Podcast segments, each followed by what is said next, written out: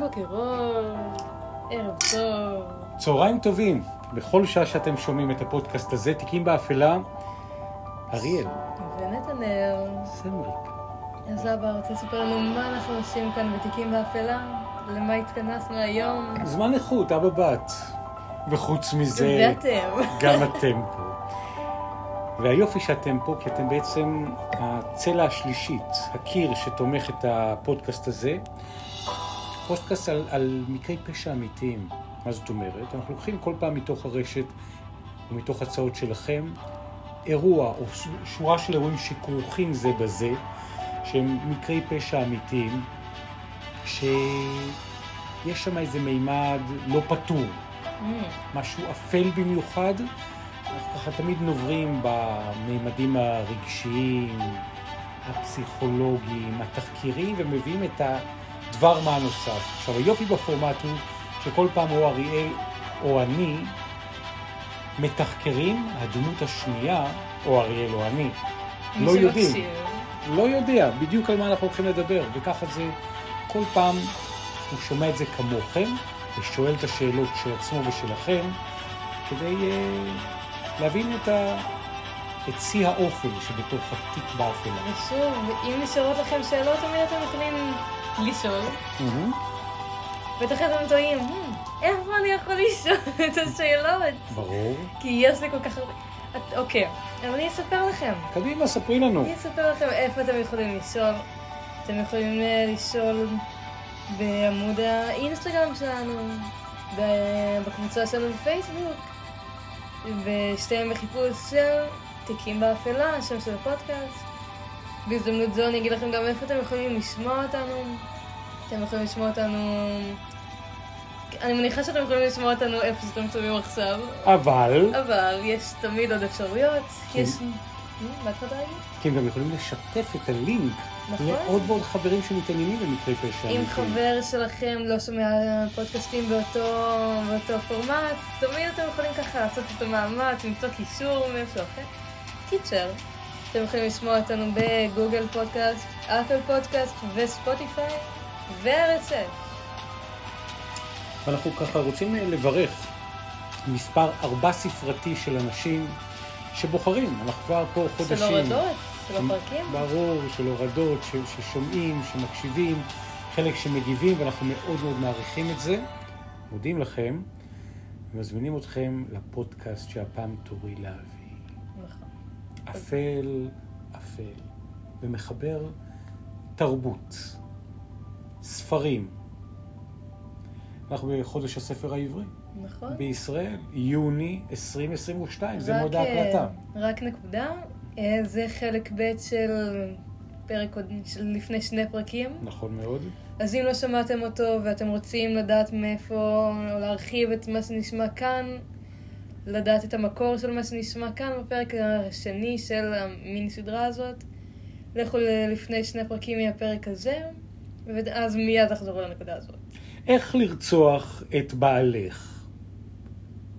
כל כך, כל כך, שאלה כזאת ספר מקסימה. לי, להבא. כן, סתם צחקתי, זה לכאורה לדעתי. זהו, שפה אף בעל או בעל עתידי לא יחשוב שפה... אבל יש על מה בארצות הברית, קוראים לה ננסי קרמפטון ברופי. אוקיי. אה, יש פה צילומים באמצעות AP והניו יורק טיימס מבית המשפט בפורטלנד 2018. אנחנו שמים את זה כדי שאתם תוכלו לראות, אנחנו כמובן נשתף. יעלה בקבוצה שלנו בפייסבוק ובאינסטגרם. העלמה הזאתי, שנראית כזאתי, נכון סבתלה? חמודה. שיער מאפיר, מבט מודאג, ידיים מסתובבים על הפה בפה משתאה. היא כתבה ספר, איך לרצוח את בעלך. מעניין. הכל לכאורה בספר, נכון? הכל לכאורה בספר, אלא שבעלה דן סבלו נרצח. Mm. האם ומס- זה קשור? אה, עלה, עלתה סברה כזאת שיש קשר בין כותבת הספר לבין בעלה, שגם נרצח באופן מקרי אחרי הוצאה לאור של הספר. לי זה נראה די חשוד, אני לא אסקר. סופרת אמריקנית של רומנים רומנטיים, כך uh, בתרגום של הארץ של AP והניו יורק טיימס. היא כתבה בעבר מדריך תחת הכותרת איך לרצוח את בעלך. עכשיו נתחיל מהחדשות החמות, כי זה יצא ביוני 2022, ממש לפני זמן קצר. לפני שנייה. בדיוק. אנחנו דיברנו שאנחנו הולכים להביא את הפרק עוד כשהחבר המושבעים ישב על המדוכה, ולא היה סגור על עצמו בדיוק מה ההחלטה, אבל אנחנו מביאים לכם חומר חם מהתנור, הבחורה. אקטואלי מאוד, מעכשיו לעכשיו. אז אה, אה, היא נידונה אתמול למאסר עולם בגין רצח בעלה במקום עבודתו בפורטלנד לפני ארבע שנים. לקח שימו לב. לנו זמן ל- להגיע להחלטה. העלמה היא בת 71, ננסי קרומפטון ברופי. ההרשעה הייתה ב-25 במאי. רצח מדרגה שנייה בסיומו של משפט שנמשך שבעה שבועות. לא פחות מזה. שבעה שבועות. אבל גם לא הרבה. זאת אומרת, זאת אומרת לקח זמן, אבל בעצם לא הרבה זמן. לא. החקירה לקחה זמן. כי לא, הם לא היו סגורים שזו באמת היא. ממה שהבנתי בממוצע, הליכים משפטיים לוקחים בסביבות השבע שנים. הליכים משפטיים, במיוחד בארץ, זאת ויה דולורוזה, לוקח את הזמן, תחנות הצדק עמוסות, אבל גם בכל העולם, בדרך כלל הליכים משפטיים זה תהליך שבאמת לוקח זמן מסתכם בשנים. לגמרי. אז אה, רצח מדרגה שנייה, משפט שבעה שבועות. רשת הטלוויזיה KGW TV דיווחה שעונש כולל אפשרות לקבל חנינה לאחר 25 שנים. זאת אומרת, היא יכולה לצאת עוד מהכלא זקנה ממש. לפי התביעה, היא ירתה ב-2018, לפני ארבע שנים למוות, בבעלה דן ברופי, בן ה-63, בבית הספר הקולינרי שבו הוא לימד. הוא לימד איך לבשל. והיא אכן אה, בישלה דייסה. המניע לרצח, רצונה של הסופרת להרוויח כסף מפדיון כספי ביטוח החיים של בעלה. יש עוד איזה רוצחת מלפני המון זמן שהייתה רוצה, שאולי יהיה על הפרק, שרצחה את כל המשפחה שלה בשביל ביטוח החיים שלהם. לגמרי, there's a way of making business and living. באמת שכן. This is not one of them, אבל אבל זה מרוויח לרגע. לרגע. הפיצוי של זה, הקרמה של זה, זה מאסר עולם בכלא? כן. לרגע לפני היא מרוויחה קופה קטנה. עכשיו, הכל מחובר גם לעולם הספרים והספרות, חודש הספר העברי, ואתם תראו פה היום בפרק הזה, אנחנו שוזרים אלמנטים של ספרים וספרות. דיברנו על לוליטה בפרק הראשון הקודם, וההשראה של הפדופיל האמיתי בארצות הברית, שככל הנראה היווה נקודה להשראה. ואותה קרמפטון ברופי, כל ארצות הברית מדברת על הסיפור הזה, כי היא פרסמה לפני עשור מדריך. היא כתבה בו על אישה שרוצחת את בעלה, והופכת כמעט בוודאות, ידעה את זה מראש, לחשודה המרכזית, ולכן הרוצחת צריכה להיות מאורגנת, חסרת רחמים ופיקחית ביותר כדי לצאת מזה. ואם היא יצאה מזה? בספר כן, בחיים אמיתיים. פחות. סטאט, גם מה חיה רגע? התביעה טענה בפני המושבעים שבני הזוג התמודדו עם קשיים פיננסיים בזמן הרצח ושקרמפטון ברופי רכשה ברשת ערכה של אקדח רפאים. שימו לב, יש אינטרנט ויש את הרשת השחורה של האינטרנט. מה זה אקדח רפאים? זה אוסף של חלקים לייצור כלי נשק לא רשום. זאת אומרת, אתה לוקח מפה את המכלול, משם את ההדק, מזה זה לא רשום, אתה מחבר את זה לבד במטבח באמצעות... DIY. בדיוק. 5 minutes craft. ואז אקדח גלוק 17 בתערוכת נשק היא גם אספה. ולעומת זאת, עורכת הדין של קרמפטון בופי טענה שהראיות שהיו בידי מדינת אורגון הן נסיבתיות, או כמו שאומרים ביידיש, circumstantials. Hmm. זאת אומרת שזה לא באמת האקדח, ואפשר להוכיח שהאקדח הזה באמת שימש לרצח, כי הכל נסיבתי. והיא גם אמרה שבני הזוג באמת לא סבלו מקשיים פיננסיים מהותיים. והיא גם זימנה למשפט עדי ראייה שסיפרו שהשניים נהנו ממערכת יחסים חזקה ואוהבת, עובדה שהבעל מת. ושהיא כתבה סיפור שהפך לספר, ואז עולה השאלה איך מחברים את הקצוות. קרמפטון בופי גם עלתה על דוכן העדים ואמרה שהיא ובעלה רכשו ביחד ביטוחי חיים כחלק מתוכנית הפרישה שלנו לגמלאות, והתוכנית שלנו לצמצם את החובות שהיו בהם. היא גם אמרה שהמחקר שביצעה על אקדחי רפאים נועד לספר חדש שהיא תכננה לכתוב בעתיד. אבל איכשהו כל הדברים שהיא עשתה מתחברים ומקשרים אותה לרצח, לא משנה מה היא תגיד. כשאת כותבת ספר על לרצוח בעל, ובעלך נרצח, יש... סביר להניח שיש קשר קטן כלשהו, אה. שמקשר אותך לרצח של בעלך המת. לדבריה, הרומן היה אמור לפרוס את סיפורה של אישה שנמצאת במערכת יחסים מתעללת, שמחליטה לרכוש חלקי אקדח בהדרגה, חלק אחד כל חודש, עד שיהיה לה אקדח שלם כדי להשתמש אבל בו. כל הסיפורים שהיא כותבת איכשהו מתקשרים לחיים שלה. מסתבר, כמו שאת אומרת, שרישומי הבנק הראו שהתשלומים עבור החלקים הגיעו מחשבון המשותף של בני הזוג. זאת אומרת, ברופי אומרת, לא זאת בלבד שבעלה היה מודע לרכישות, הוא אף פתח איתה את ערכת האקדח כשהיא הגיעה בדואר. אוי אוי אוי. חייבים להגיד את האמת. גברת ברופי לא קצרה הצלחה כסופרת. כלומר, הרומנים שלה פורסמו בהוצאה עצמית בלבד, זאת אומרת, היא עצמה מימנה אותם. על הכריכות של הספרים שלה התנוססו גברים חשופי חזה, תחת שמות כמו הבעל הלא נכון, השוטר הלא נכון, כל מיני רומני משרתות שלא נחשבו אליטה ספרותית גם יוצאת המון דופן. כעס על גברים. Mm. בעל לא נכון, הלא נכון, והכל מחובר לגבר, שאתה לא נכון. היא נהגה לבלות את הבוקר בכתיבה במיטה, ובעלה, הנכון, לשעבר, זיכרונו לברכה, נהג להביא לה קפה מסטארבקס. הסיפורים שלי, כך היא מספרת, עוסקים בגברים יפים ובנשים חזקות, במשפחות שלא תמיד עובדות, בשמחה שבמציאת אהבה ובקושי לגרום לה להתמיד, ובאמת, חתיכת קושי כשהבעל נרצח. כתבה קרמפטון ברופי, כשהציגה את ספריה ואת הביוגרפיה שלה, שם היא העיפה שבחים על בעלה ועל החיים שהם בנו ביחד. אני חושבת שכמו, המונח הזה שבכל בדיחה יש טיפת אמת, מהמם. אני חושבת שכל סיפור, אמרנו את זה גם בפרק הקודם, כל סיפור נובע ממחשבה כלשהי. אז כשרוב הספרים שלה על, כתובים על גברים לא נכונים, מהמם. זה נובע מאיפשהו. מה, מה, מה, מה את פה בתוך הסיפור הזה, את אומרת זה clear cut, זאת אומרת זה... אחד זה מאוד ברור שזאת היא. אין לי יותר מדי דרך לנווט את זה ממנה. לה היה את המניע הכי ברור, כשהיא כותבת ספר על רצח בעל ושבעלה נרצח, ושהיא מזמינה אקדח מהאינטרנט, אבל היא אומרת, תראי, זה עם בעלי ולא היה לנו חובות, ואני דווקא די סימפטתי אותו, והיה לנו אחלה חיים, מאוד אהבתי אותו, ואל-כול מניח, כמו הם שאומרים. מצאו מישהו שיותר חשוד ממנה?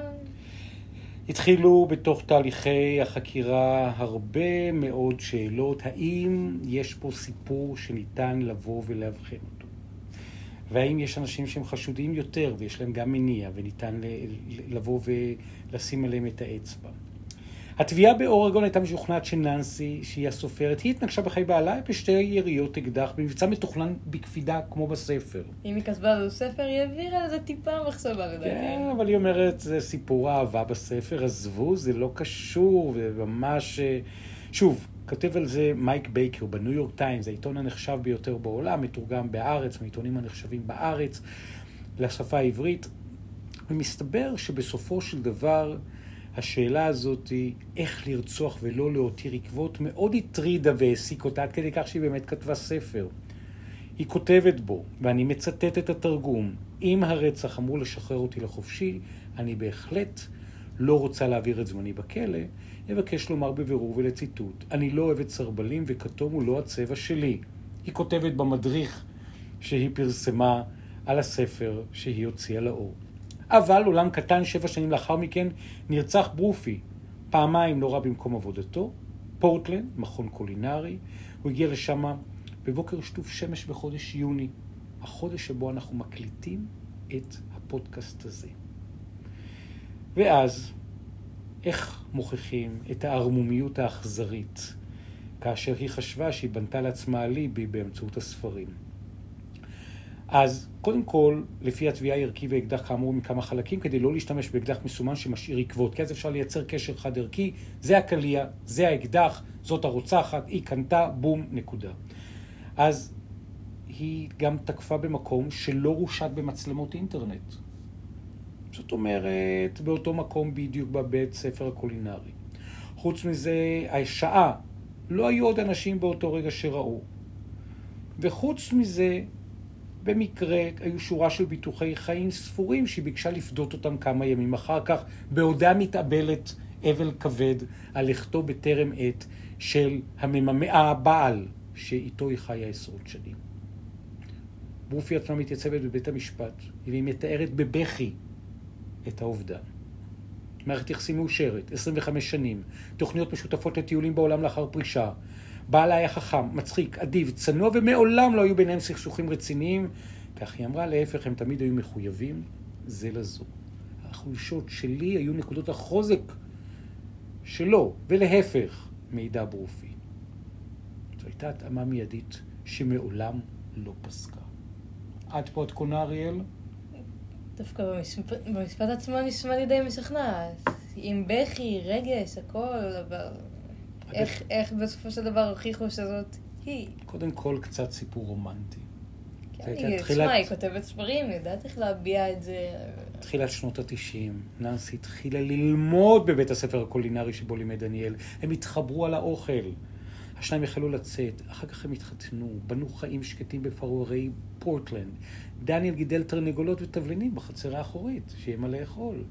ואילו ננסי עסקה בכתיבה רומנטית, בעודה מתפרנסת ממכירת מה היא מכרה? ביטוחי חיים. בטח. היא הייתה מומחית בביטוחי חיים. אבל היא לא קצרה הצלחה כסופרת. סופרים מתוסכלים יכולים להיות עם מריר, עם נטיות אכזריות, וחוסר שיפוט עצמי, וחוסר לקיחת אחריות, ודרך לפצות את הדברים במקומות אחרים. תשמע, לא כולם שייקספיר. נכון, אבל זה גם מקסים שאנשים כותבים ספרים, אנחנו מאוד אוהבים את נכון. זה. אבל עדיין, זה דרך להבעה עצמית. כן, זה לא חייב למכור, אתה יכול תשמע, פשוט... המון אנשים ישר עושים דברים רק לשם ההצלחה, לא לשם הדרך. נכון. נדירים אנשים שעושים דברים למען הדרך. אם היה עובד איתם מו"ל ציני במיוחד, הוא אמר שזה קמפיין יחסי ציבור יוצא דופן. נכון. כל ארה"ב דיברה על הספר שלה, מההקשר הלא נכון. Hmm. אה, זה הביא לרייטינג. ילדים לא היו להם, אך קרובי המשפחה שיבחו את הקשר. האחיינית של ננסי, סוזן, התגוררה עם בני הזוג במשך שנה לפני כעשור. הייתה לה מערכת יחסים תומכת, היא סיפרה בבית המשפט. ננסי הייתה מפסיקה לכתוב כדי לעזור לבעלה בבית, והיה מבשל ואורז לארוחות צהריים לפני שהייתה יוצאת לעבודה, למכור ביטוחי חיים לזוגות שרוצים לחיות או לא. היי, 2 ביוני 2018, סטודנטים הגיעו למכון, מוצאים שם את הגופה של דניאל ברופי על רצפת המטבח. לפני שנורא הוא מילא דליים במים וקרח. Hmm, כל כך מנבא את העתיד. זמן קצר אחרי שהגיע הוא פתח את הבניין. בהמשך אותו בוקר ננסי מגיע, לאחר שנודע לה על פעילות משטרתית חריגה במקום עבודתה של בעלה. הבלשים סיפרו לה שהאיש שאיתו חיה במשך חצי יובל נהרג. כך הם נראו.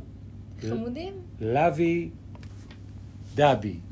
כך הם נראו, אנחנו מראים פה למצלמה. שוב, התמונות והכתבה ממנה נלקחו התמונות יעלו. ניו יורק טיימס, AP, הארץ, מתרגמים. אוי, ברופי סיפרה להם שבעלה קם בסביבות ארבע לפנות בוקר כדי להאכיל את התרנגולות לטייל עם הכלבים, ושהתעוררה רק כשעלתה לקומה השנייה להתקלח, הם החליפו כמה מילים על הנזילה בכיור, ואז הוא הלך לעבודה והוא יצא קצת אחרי שבע.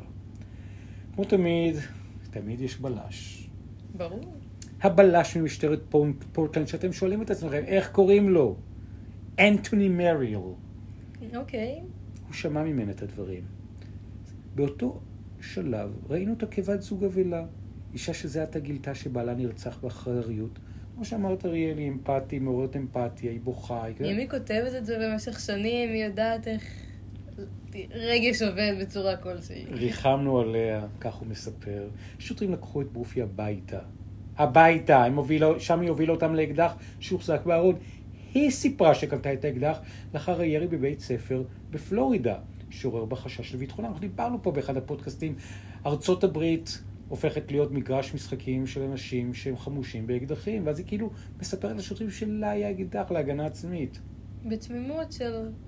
אנחנו זוג נחמד, חששתי על חיי לב- לביטחון עצמי, לביטחון. בדיוק. בלשים אחרים סורקים את זירת הירי וחיפשו בזירת הירי, חיפשו צילומי אבטחה. בזירה עצמה לא היו מצלמות. רואים אותה נכנסת? או שלא היו בכלל? לא היו שם. אבל בפיצריה הסמוכה הוצבה מצלמה שתיעדה את הנעשה ברחוב. החוקרים עוברים על התיעוד, מחפשים פרט חריג משעות הבוקר של אותו יום. אז, כמו שאתם מכירים את האפקט הזה, זה הקולות שהמצלמה רצה אחורה, כאילו Mm. ב-rewind כזה, כמו בסרטים. הם רוצים ומוצאים איזה פרט שמחזיר אותם לבחון שוב ושוב ושוב. בשעת בוקר מוקדמת חולף במקום מיני ואן טויוטה ישן. בדיוק כמו זה של ננסי ברופי. מחסין? המיני ואן, גילו הבלשים בזריזות, הופיע בצילומי אבטחה נוספים מרחבי השכונה. התביעה טוענת כי אין ספק שננסי היא שנוהגת ברכב שנצפה לראשונה באזור ב-6.39 בבוקר. לפי הגרסה שמסרה בופי לשוטרים, בשעה זו הייתה עדיין במיטה. אחת ממצלמות האבטחה בשכונה תפסה את הרכב של בופי חונה על צל הגבעה שהשקיף על המכון. מצלמות אחרות קלטו את הרכב ליד המכון בערך בשבע ושמונה דקות בבוקר, ואז שוב כ-20 דקות לאחר מכן. וזה החלון שבו אירע הרצח. זאת אומרת, קשרו את הוואן, את הרצח, את המיקום, את השעות ואת הצילום. ואת העדות שלה. אבל היא שלא אומרת- הייתה קבילה למיקום שלה באותו הזמן. אז היא אומרת, בדיוק כמו שאת אומרת, אריאל. היא לא זכרה שהייתה במקום בשעות הבוקר המוקדמות, היא בכלל לא זכרה הרבה מאותו בוקר בגלל ההלם. ההלם על מות בעלה, היא אמרה שייתכן שקפצה כרגילה לסטארבקס במהלך כתיבת הערות לסיפור האחרון שלה, ואולי זו הסיבה שהמכוניות שלה מופיע, המכונית שלה מופיעה בצילומי אבטחה, אבל היא לא בטוחה. אבל הסיפור לא נגמר בצילומי אבטחה, החוקרים גילו שברופי רכשה ערכה של אקדח הרפאים. ואז אי אפשר יהיה לקשור את האקדח שברשותה לסימנים הייחודיים של הכדורים שפגעו בבעלה, כי זה לא רשום, כי הכל מורכב מחלקים. המכלול של האקדח הזה מעולם לא נמצא עד עצם היום הזה. ברופי ידע שקנתה את ערכת אקדח הרפאים לקראת הספר החדש. זה הכל. וואו. אה, שואלים השוטרים, תגידי, רגע, את הראית לנו אקדח, אז למה בעצם את קנית עוד אקדח? Hmm. מה היא אמרה על זה? היא הודתה שהיא פירקה את האקדח שקנתה לאחר הירי בפלורידה, אף שלפי עדותה מדובר בנשק שנועד להגנה ולא למחקר. אז למה היא פירקה אותו? סגן התובע המחוזי, שון, נזעק ואומר להביא את האקדח לדוכן העדים. מדוע שאל עלייך לקנות חלקי אקדח נוספים לשם מחקר, אם כבר יש לך אקדח אחד? מה את עושה על זה עבודת דוקטורט או שואל אותה על דוכן העדים? אבל בופי מסבירה שהיא מתעניינת בחלקי הנשק השונים. אפשר לבחון כיצד הדמות בספרה עשויה לרכוש אותם. זה נועד לכתיבה, זה לא נועד כטענתכם כדי לרצוח את בעלי. אז יש צילומי אבטחה, שאומרת ההגנה, שאולי יש עוד חשודים פוטנציאליים. אולי זה הומלסים שמסתובבים בשכונה. הראו אדם שמסתתר מאחורי קיר ומסתכל בתיקו בעת הגעת השוטרים לזירה, אבל לא הצליחו לזהות את האיש הזה. לפי התביעה, ננסי ברופי, כאמור היה לה תמריץ כספי, כי מצבם הכספי לא היה, איך נאמר, משופר. בקיצור, אתם בטח שואלים את עצמכם כמה שווה הרצח הזה מבחינ- מבחינתה. כמה כסף היא הייתה צריכה לקבל מפוליסות ביטוח החיים? כי בפוליסות ביטוח חיים היא ממש הייתה מושלמת. היא עבדה בזה, היא מכרה כאלה. כסף כמה?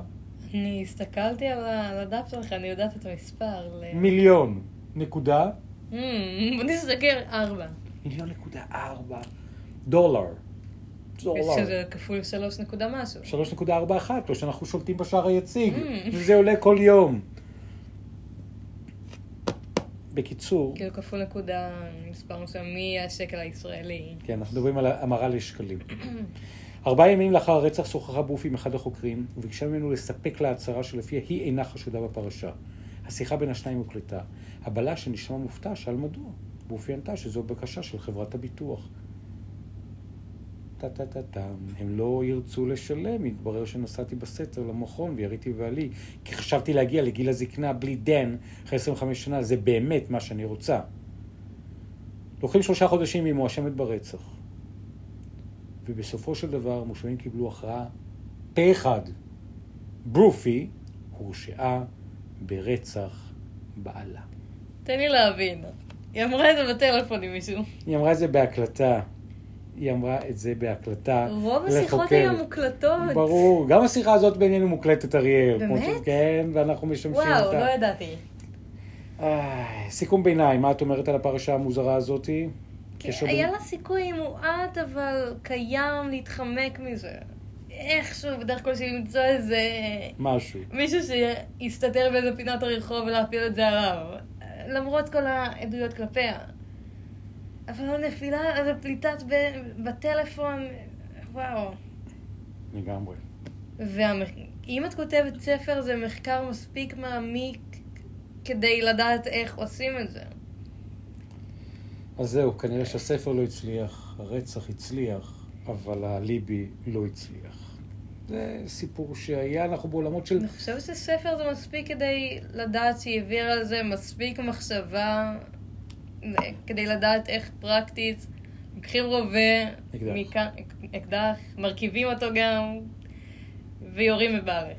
פעמיים אפילו. אה, בקיצור, חבר'ס, סיפור שהיה באמריקה, ועכשיו אנחנו מדלגים בעולמות של תרבות ורצח אל הבמאי עלי עבאסי, אל השחקנית זוהרה אמילי איברהימי, אל השחקן מהדי בג'סטין.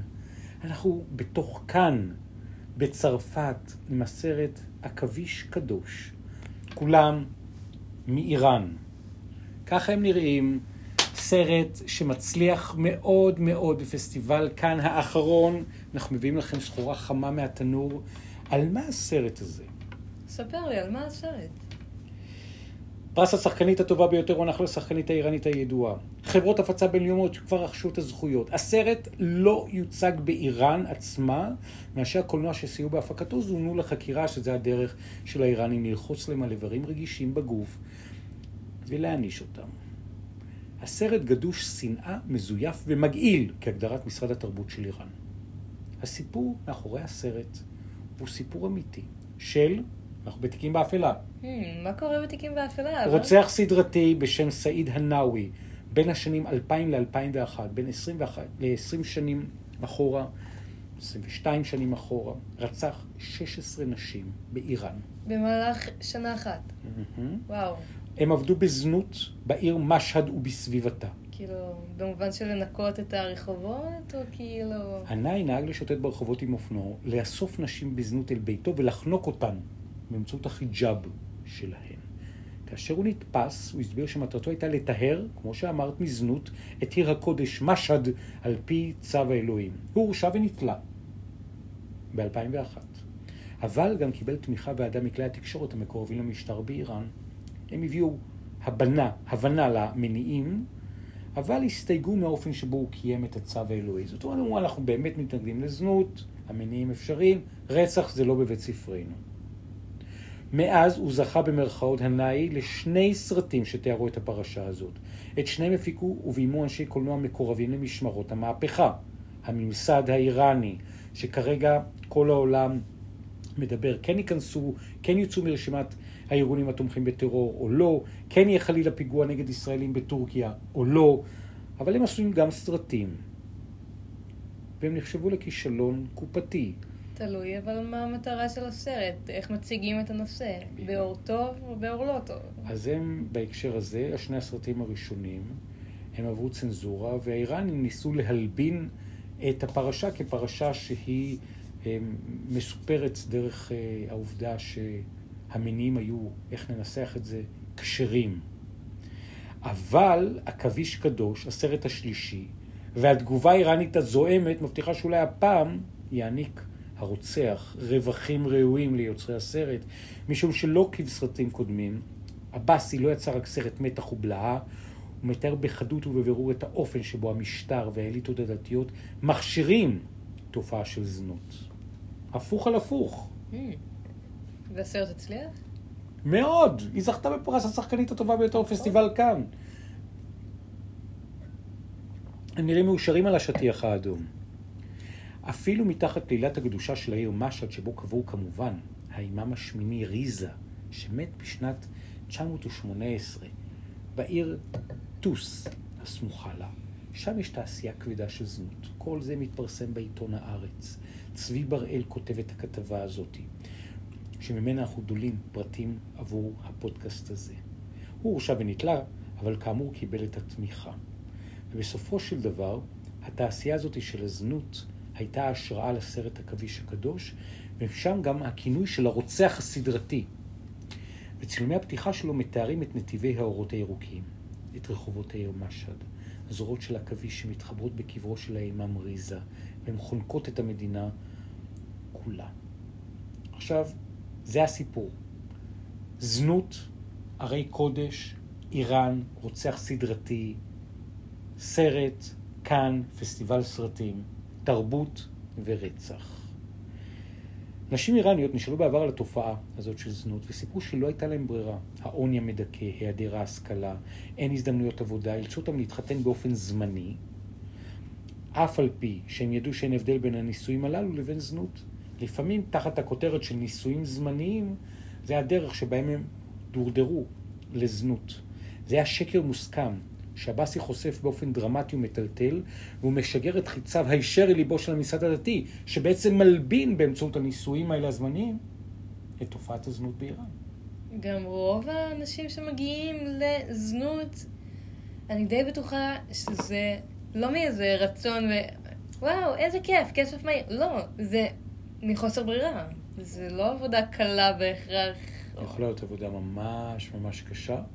ויכולה להיות באמת בהקשר הזה עבודה שהיא באמת מייצרת רמה אדירה של אי נוחות, אבל כמו תמיד, הם אמרו שהם אולצו, אבל הם בחרו בזה. נכון, כל צד בחיים אפשר להימנע ממנו בדרך כלשהי, אתה בוחר את המסלול שלך, אבל... אילוץ. יש חיים. אילוץ, כן? בסופו של דבר, איפה צולם הסרט? איפה? רצו לצלם באיראן. רצו ללכת עם משהד. אבל כן צריך לקבל אישורים ל... נכון מאוד.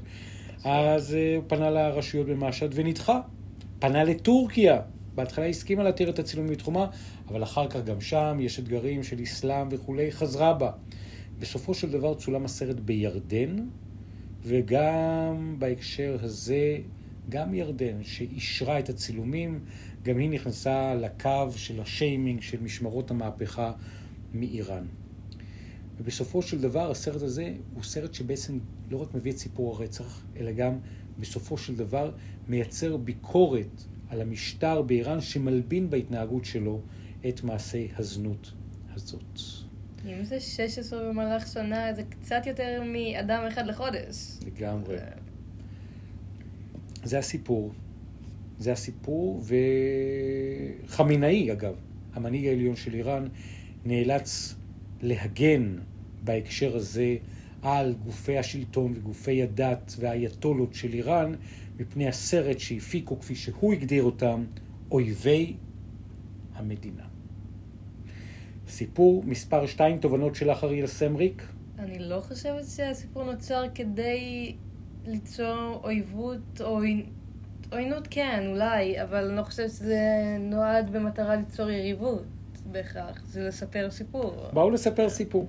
והסיפור מאוד מצליח, ומרגע שהסיפור מאוד מצליח, הוא מייצר עוינות, כי הם נכנסו ראש בראש ברשויות. נכנסו באידיאולוגיה של איראן, נכון, אבל המטרה הייתה להעביר את הסיפור כמו שהוא.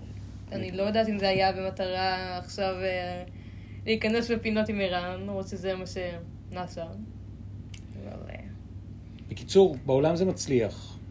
קיבלו פרס, לא הייתי ממליץ להם לחזור הביתה בשנים הקרובות לבקר את לא, לא. המשפחה, כי חקירה כזאת יכולה להיות חוויית חיים. סיפור מספר שלוש, פודקאסט תרבות למעשי פשע ורצח. שימו לב לספר החדש. הספר נקרא סיפורו המרתק של הטייקון המפוקפק רוברט מקסוול. העיתונאי ג'ון פרסטון מתחכה אחר אחד הנוכלים הגדולים של המאה ה-20, שנעלם בסופו של דבר, גופתו נמצאה, ויש פה תמונה של רוברט מקסוול עם רעייתו בטי והבת גיליין, תכף נדבר גם על הבת, כי זה יתחבר לנו אל לוליטה, יתחבר לנו לוליטה מהפרק הקודם. מסיבה ביאכטה שלו, 1990, סוף המאה הקודמת. הבחור גם היה לפרק זמן הבעלים של מעריב, עיתון מעריב בישראל. וכל הפוליטיקאים וכל העיתונאים התמכרו לסיפורי היוהרה שלו. כתבה של אנשיל פפר בעיתון הארץ, שימו לב איך הוא נראה. כל פעם שמראים תמונה אני חוזרת ואומרת, כל הכתבות, התמונות והחומרים שמצוינים בפרק יעלו ברשתות. הוצאה לאור שמה הרפר, מספר העמודים 352. The Mysterious Life and Death of Robert Maxwell, Britain Most Nutritious Media Baron.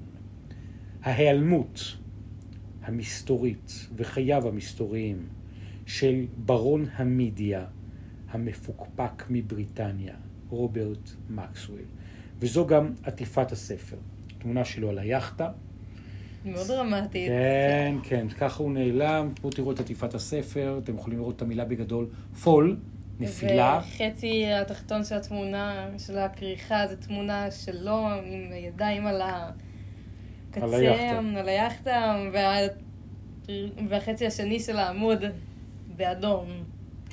שני שמות חקוקים על מצבת השיש האפורה מול שער הכניסה לבית העלמין העתיק של הר הזיתים בישראל. האחד, שם עברי שבו אדם המונח מתחת לאבן מעולם לא עשה שימוש. אברהם אריה לייב הוך. השני הוא זה שבחר לעצמו במולדתו החדשה אחרי שהשתעשע עם שורה של שמות בדויים. רוברט מקסוול. שום תזכורת לעובדה שמקסוול נטמן בירושלים לפני 30 שנה, נובמבר 91. זכה להלוויה ממלכתית בנוכחות כל צמרת השלטון בישראל, כולל נשיא המדינה, וואו. כולל ראש הממשלה. יצא מבנייני האומה. שבועות ספורים לאחר מותו, התגלה כאחד הנוכלים הגדולים של המאה ה-20. מביך טיפה, אני לא אשקר, ללכת כל... בפמליה כל כך מכובדת ל... הלווייתו של... זה הסיפור. כאשר גיליין, הבת, הורשעה אך לאחרונה שהיא סייעה לג'רי אפשטיין, המיליארדר האמריקאי, שתרם להרבה קרנות ואוניברסיטאות, והתגלה כפדופיל. גם סיוע לפשע, זה נחשב היא- לעבירה לכל דבר. היא הייתה עושה את הגיוס של הבנות, אוף. והיא הייתה הבת של רוברט מקסוול, המנוח. אה, כן. היא ידעה על העבירות שלו? שפשוט מיוזמתה פתחה בקריירה משלה של אה, בוא נגיד עבירות? ככה, גיליין שווה, היא קיבלה סרט בנטפליקס באופן טבעי, סיפור מדהים, שווה פרק, אנחנו נתמקד בה. רק הפעם נסגור בהקשר הזה של הפודקאסט שלנו שצועד על שלושה סיפורים, אז עכשיו גם את הספר הזה. ספר, שנות ה-80, משהו כמו לפני 35-40 שנה, הוא רוכש את העיתון מעריב וגם את הוצאת כתר מההוצאות היוקרתיות במדינת ישראל, הוצאות הספרים, ורכש עוד הרבה מאוד עסקים בישראל, והיו קמפיינים, מקסוול תקנה אותי וכולי. רוב העסקאות לא יצאו אל הפועל. בסופו של דבר, בבריטניה הוא נחשב בשעתו אחד מענקי ההוצאה לאור והעיתונות בעולם. והסיפור שלו מרתק, סיפור מדהים.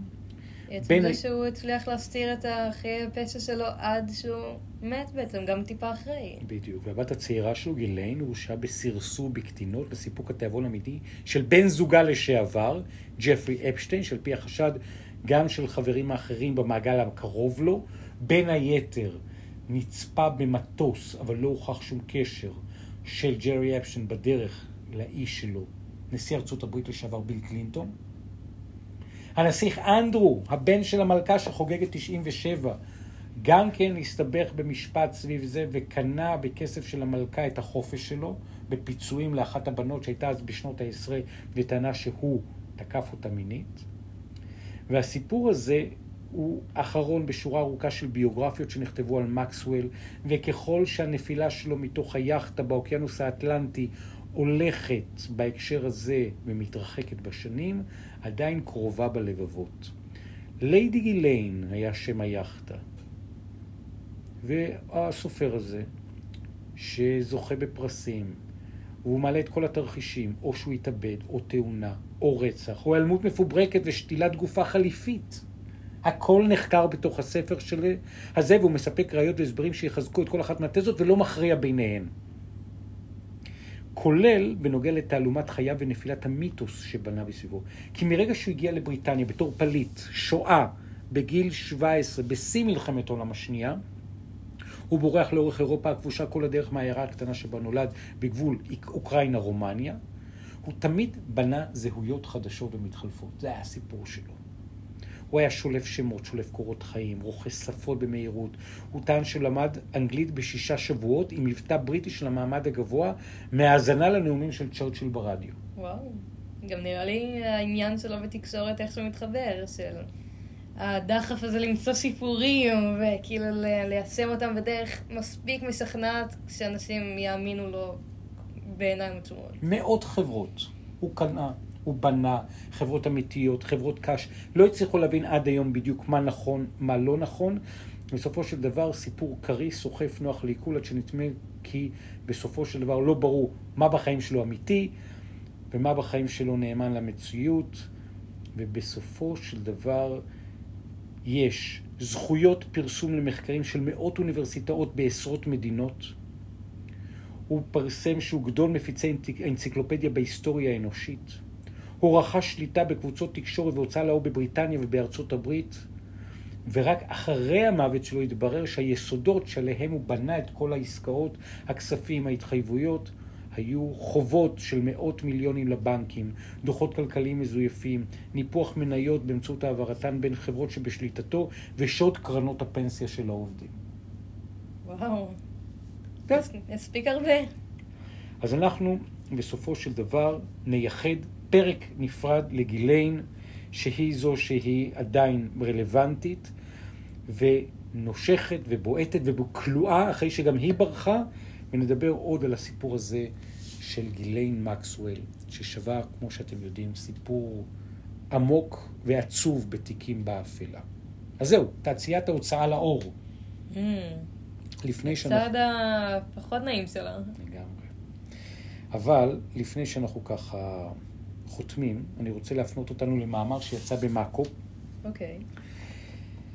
שיש, דיברנו גם על לוליטה וגם גיליין קשורה לפרשות של פדופיליה. ספר לוליטה. עלתה שאלה האם זו יצירה שעושה רומנטיזציה סקסית לפדופיליה מתעוללת, או שבסופו של דבר היא לא פנטזיה פדופילית, אלא שיעור מטלטל בכוחה של אמפתיה. ובסופו של דבר יש פה תזה שהולכת לשני הכיוונים. ויש מאמר מרתק במאקו, שגם אותו נעביר, כתב אותו יובל. ואותו יובל מפרסם במאקו גם כן, בחודש יוני 2022. זוהי אגב, שהספר הזה הוא אחד מהשיעורים הכי משמעותיים שלה בעולם הספרות. דווקא מהמקום הזה. כי לוליטה וסכנה הוא שגרם לה לחטוף את הספר של נבוקוב מהמדף בסטמצקי בתחושה שהיא עושה משהו מרגש ואסור. והתמהיל הטינג'רי שהיא קראה את הספר בגיל 13 עומד בלב ההקשר התרבותי של הרומן האייקוני. גם באקלים הנוכחי יש הנחה של לוליטה יצירה שעושה רומנטיזציה סקסית לפדופיליה מתעללת, ואנחנו דיברנו על זה בפעם הקודמת. נכון.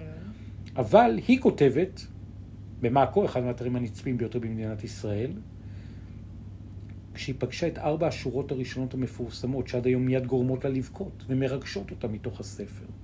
והיא בוכה כי זה הספר הכי יפה והכי עצוב בעולם. היא קראה אותו פעמיים ברצף, ידעה שלא יקרא עוד דבר כזה. כמעט עשר שנים אחר כך היא החליטה ללמוד באוניברסיטה ספרות, פתחה אותו שוב כדי לבדוק אם הוא עדיין הספר הכי יפה בעולם, ושמחה שאפשר לסמוך על האינטואיציה שלה בתור ילדה בגיל 13. והיא כתבה עליו את הסמינר האחרון שלה לתואר בספרות. לוליטה, של ולדימיר נבוקוב, הספרייה החדשה, התרגום לעברית. כך נראית העטיפה, אנחנו נמצאים פה בחודש הספר העברי, וחשוב להביא גם תזה מאזנת בהקשר הזה. סמל לכוחה של ספרות היא כותבת, בדיוק בגלל שהוא עושה את ההפך מרומנטיזציה. אם רוצים לגרום לפדופיל לבטל את התוכניות שלו, מומלץ לגרום לו לקרוא את הספר הזה. כך היא כותבת, בהנחה שהוא קורא אינטליגנטית. לוליטה היא הרפתקה עגומה של אמפתיה. בהדרכת המספר הכי לא מהימן בתולדות המילה הכתובה. הומברט הומברט, גיבור הספר, אינטלקטואל הנעלה בפני עצמו, נרקסיס, פתטי, מפלצת שגוררת את הילדה הייז לאורכה ולרוחבה של ארה"ב במסע זוועות ומעניק לה את הכינוי שהפך שם קוד לנערות פתייניות, לוליטה. הוא מתאהב בה. בסופו של דבר, לאורך קטעים שבהם התודעה הכוזבת שלו נזדקת מבעד ללהטוטי המילים המסחררים. ובעמוד האחרון של הספר, בפסקה מפוכחת וקורעת נפש, הומברט מבין באמת מה הוא עשה, מה הוא גזל, ואז הוא שולח את כולם לזרם, לרמז מטרים לחזור להקדמה, שכולנו קראנו בתחילת הספר. המהלך המורכב הזה, היא כותבת, כתוב בגאונות, שקצרה היריעה מלהסביר את היקפה. והאפקט הופך את המעיים של הזדהות אמפתית עם מוח מעוות והכאב המייסר שבסופה. וזה עדיין, היא כותבת, שיעור הספרות הטוב ביותר שקיבלתי מימיי. זה, וואי, הבנתי פה משהו. אה, זה כן יכול להיות כתב מהמם, אבל שנייה, בתור קורא, לחשוב על המהות של הכתוב. זה חלק מקריאה. לגמרי. היא באה ואומרת, וזו תזה שחשוב היה לעלות ככה, לשמוע ככה מתוך הדברים. אני חושבת שזה יכול להיות כתוב נהדר. אבל במקום להסתכל, גם בנוסף לסחף של הכתוב, רגע, תאבדו את זה. מה קראתי עכשיו? כתבתי ספר נפלא על פדופיליה. מאוד כריזמטי, איזה יופי. והיא אומרת שבסוף, כיוון שהדמות מתייסרת על זה, נוצר שם היפוך. חומר למחשבה. זאת אומרת, כמו תמיד, המציאות היא לא בהכרח שחור או לבן, אם כי... שוב, אפשר להיסחב, אני מכירה את זה של לקרוא משהו, ווואו, איזה, איזה יופי, אבל... שוב שנייה, מה קראתי עכשיו? רגע, כל פעם שאתם קוראים משהו, לקרוא את זה. בקריאה מפוקחת. לקרוא את זה בכללי, אני חושבת שחלק מקריאה זה להבין מה קראתי. אז את באה ואומרת, לוליטה ממש לא בבית ספרנו. לא. נקודה סוף. גבר מבוגר עם קטינה. פחות. אסתטי. היי, ספרות ומקרי רצח, ספרות ופדופיליה, תרבות. שוב, זה יכול להיות כתוב נהדר, ממה שהבנתי, ספר סוחף. אבל... פדופיליה עדיין, עדיין זה מטריד. בהחלט. בעיקר שזה מבינים שזה מבוסס על מקרה אמיתי. זה כן. מה אתה חושב? מעניין אותי. אני אומר... שנפש האדם היא דבר סופר מורכב, והתפר שבין פנטזיות לבין החיים, לבין ספרות, לבין פשע אמיתי, עובר בגבול הדק שבו בן אדם מרגיש לא נוח. זאת אומרת, אם בחיים אמיתיים מישהו נפגע, נחצה הגבול, ביג נו, חציית גבול. ובתוך יצירה ספרותית, אם מישהו מרגיש לא נוח, מרגיש שזה מלבין, מטיף, מאפשר פדופיליה, ביג נו. בעיקר זה כתוב יפה, אבא. יודעים? אני אומרת את זה שזה מוקלט, אני לוקחת לעצמי אתגר לקרוא את הספר. מה אומרת? נשמע לי מעולה. לקרוא ולהחזיר ולהגיד דווקא במקום הביקורתי שלך, מה את אומרת? לקרוא ולהגיד אם זה שכנע אותי. לגבי הלגיטימיות הספרותית, כמובן שאף אחד לא אפילו לא חושב לתת איזושהי לגיטימציה לפדופיליה. אתה יודע, אני רוצה לקרוא את זה רגע, כי כל הביקורות שקראתי עד עכשיו מעריכים מאוד את הכתיבה. שוב, כולם מטיפים על הערך המוסף של הספר, אבל מהללים את הכתיבה, אומרים שזה איזה רומן אה, סוחף. אני רוצה להבין מה הדיבור, כי אם זה סוחף עד כדי כך... אז זה מסוג הדברים שכאילו יש פה את כפות המאזניים. מצד אחד, ספרות, כתיבה, עלילה, מצד שני, ערכים של כבוד האדם, פער גילאים נכון בין בני זוג, אה, לא יחסים שיש בהם איזשהו אלמנט של כפייה, ובטח לא לייצר רומנטיזציה של תהליכים כאלה שהם פסולים. איפה עובר הקו המאזן בין השניים? בכללי יש גיל להסכמה. ברור. בגיל מסוים לא, אני לא חושבת שבגיל הזה הילדה הבינה מה קורה לה. ו... וגם אגב, אבל יחד עם זה בחיים האמיתיים, מתוך הפודקאסט שהבאנו לפני שבועיים, היה רגע שהיא הבינה והיא הצליחה לחמוק ולהתקשר ולהינצל ולמות. בזמן הקצר אחר כך בחופש. נראה לי פגיעה נפשית מאוד... הנפש נרצחה. בגיל הזה זה... ועוד במשך שנתיים? לגמרי. קשה. תיקים באפלה עם חומר למחשבה. נכון. פרק על אה, תרבות ומקרי פשע קיצוני. אריאל סמריק, אני רוצה להודות לך. תודה רבה על הנושא המרתק, אבא. ספרים, תרבות, פשע, רצח. שלא נדע עוד צער. הגבול הדק בין הכתיבה הספרותית הסוחפת ו... הנושא. שכותבים עליה. האמת היא, זה יכול להיות באמת נושא לפרק, שאת תביאי ככה את הספר, תביאי ציטוטים מתוכו, תגידי מה את אומרת, כן, וזה יודע מה מאוד אני שיתאים. אעשה? אני אעשה רגע פרק. כאילו מחקר מקריאה עליו. שווה ביותר, ולהביא את הפוינט אוף יו שלך, עם מרקורים, מה נכון, מה לא. וואו. טוב, תיקים באפלה, כאן אנחנו מסיימים, ולא לפני שנגיד לכם, א', תודה, ב', אפשר לשמוע אותנו, כמו שאתם בוודאי יודעים, Mm.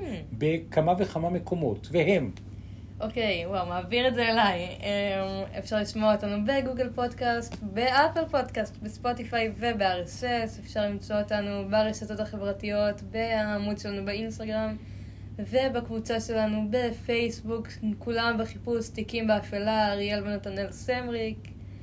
תודה שבאתם. לגמרי, תודה לכם.